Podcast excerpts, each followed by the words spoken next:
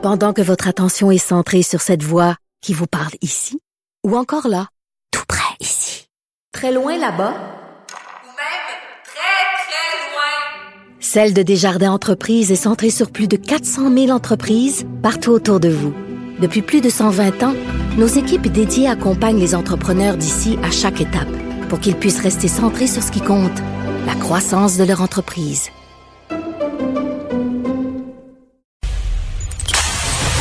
Confrontant, dérangeant, divertissant. Richard Martineau, il brave l'opinion publique depuis plus de trois décennies. Alors, vous le savez que les travailleurs de la santé ont jusqu'au 15 octobre pour se faire vacciner. S'ils refusent de se faire vacciner, ils risquent, ils vont en fait être suspendus. Le gouvernement du Québec ne reculera pas là-dessus. Euh, ça a débuté en France. Ça a commencé d'ailleurs en France. Il y a à peu près 3000 membres du personnel de la santé en France qui ont été suspendus faute d'avoir été vaccinés contre la COVID-19. Nous allons en parler avec Monsieur Patrick Pellou, qui est président de l'Association des médecins urgentistes de France. Bonjour. Bonjour, M. Pellou. Bonjour, bonjour. Euh, premièrement, comment vous vous expliquez le fait que, parce que c'est, on voit ça aux États-Unis, on voit ça ici au Québec, on voit ça en France, que des travailleurs de la santé refusent de se faire vacciner. C'est assez paradoxal quand même. Ah, c'est, très paradoxal et c'est assez incompréhensible parce que ce que vous attendez de professionnels de santé, c'est qu'ils soient vraiment au fait de l'actualité de la science et qu'ils appliquent la science. Or là, vous avez des gens qui sont cultivés, qui sont intelligents, qui ont vu les conséquences hein, de, de, la Covid et on a des soignants qui sont décédés et qui refusent de se faire vacciner. Bon, voilà, c'est pas beaucoup. Hein. Je veux dire, il y a près de 2 millions et demi de personnes qui travaillent dans le système de santé en France.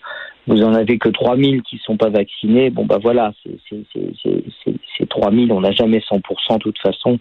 Donc, faut pas se fixer là-dessus. Et pourquoi vous le suspendez? Parce que vous trouvez ça dangereux que des travailleurs de la santé qui sont en contact avec des patients ne soient pas vaccinés? Bien sûr.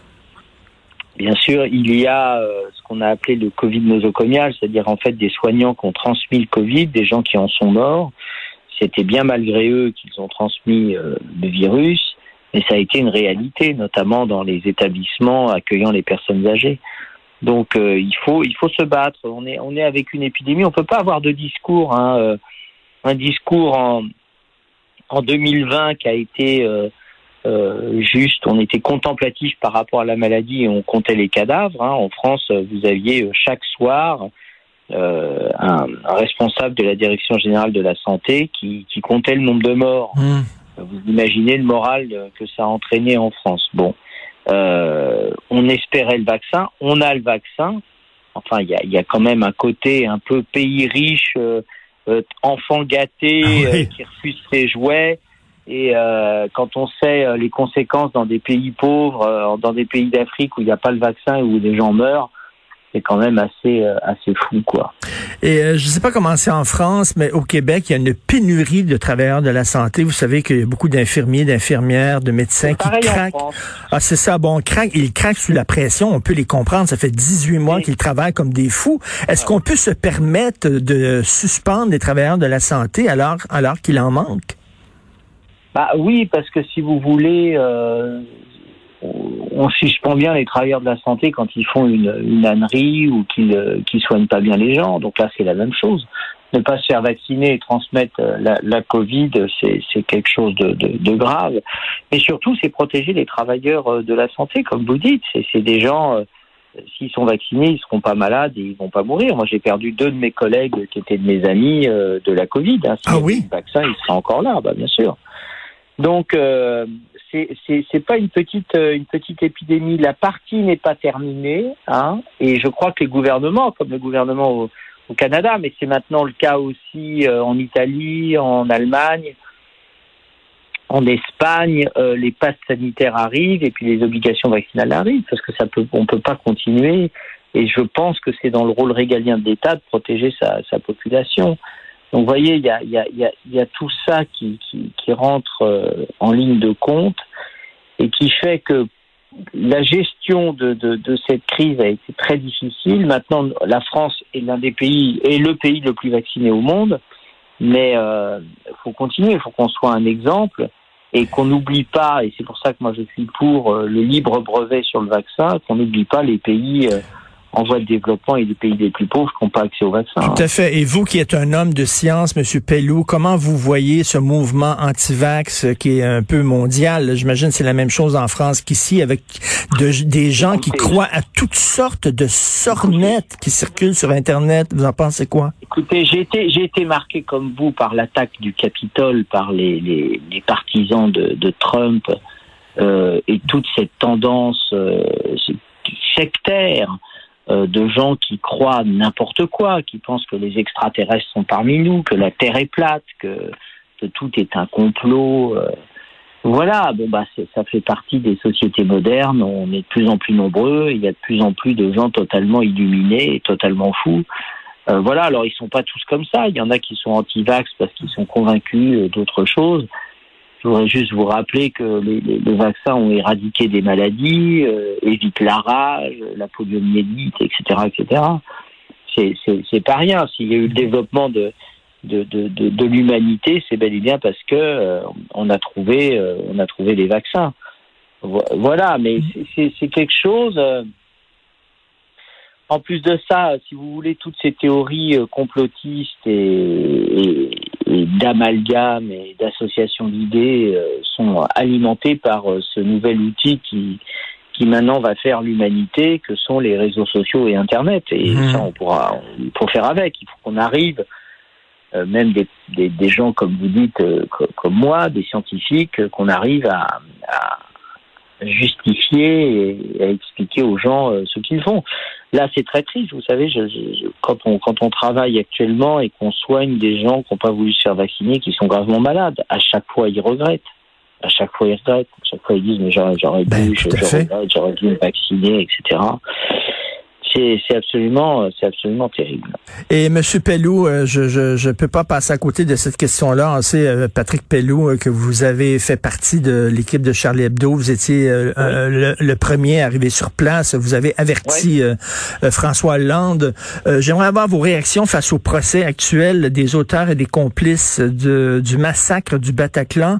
Est-ce qu'il n'y a pas un danger de faire un procès, c'est-à-dire d'offrir une tribune à ces gens-là et peut-être même de les transformer Non. quoi, en héros ou martyrs? Non, non, non, non, non. Ils seront jamais transformés en héros. C'est la justice. Et je veux dire, quand d'un coup, euh, ces terroristes, notamment leur leader, euh, s'expriment et, euh, et expriment sa haine de l'Occident, ça en dit long sur la montée de l'islam politique, de l'islam radical, de l'islam terroriste et de cette tendance qui est de dire qu'il faut faire la place à cette religion comme les autres d'ailleurs. Nous sommes en France dans un pays laïque où il faut que la religion reste dans la sphère privée. Et il n'est pas question que les religions prennent la main sur les démocraties, parce qu'elles prendront la main sur les démocraties, elles prendront la main sur la science, sur le débat économique, etc., et surtout sur le droit des hommes, des femmes, des enfants. Hein. Regardez ce qui se passe en Afghanistan. Donc voilà, c'est bien que bien que les, les propos euh, de, de, terroristes soient, soient retransmis, que les gens se rendent compte que c'est pas du tout euh, euh, des, gens gentils, ce sont des gens profondément méchants et qui veulent la mort. Et ça, il faut que les démocraties, les démocraties ne doivent pas trembler par leur justice, qui est une justice humaine et des droits de l'homme, et qui ne, doit pas tomber euh, face à la justice de certains euh, nazis qui, qui, pensent que la justice de Dieu est meilleure que la justice des hommes. Et pas pour vous, par, pour vous, c'est pas facile. Vous êtes un homme de nuance. C'est pas facile de naviguer entre d'un côté une gauche aveugle qu'on appelle, euh, euh, qu'on dit trop près des islamistes, et de l'autre une extrême droite qui veut instrumentaliser ces massacres-là pour faire avancer leur agenda. Donc entre entre les deux, c'est pas facile. Votre question est très juste.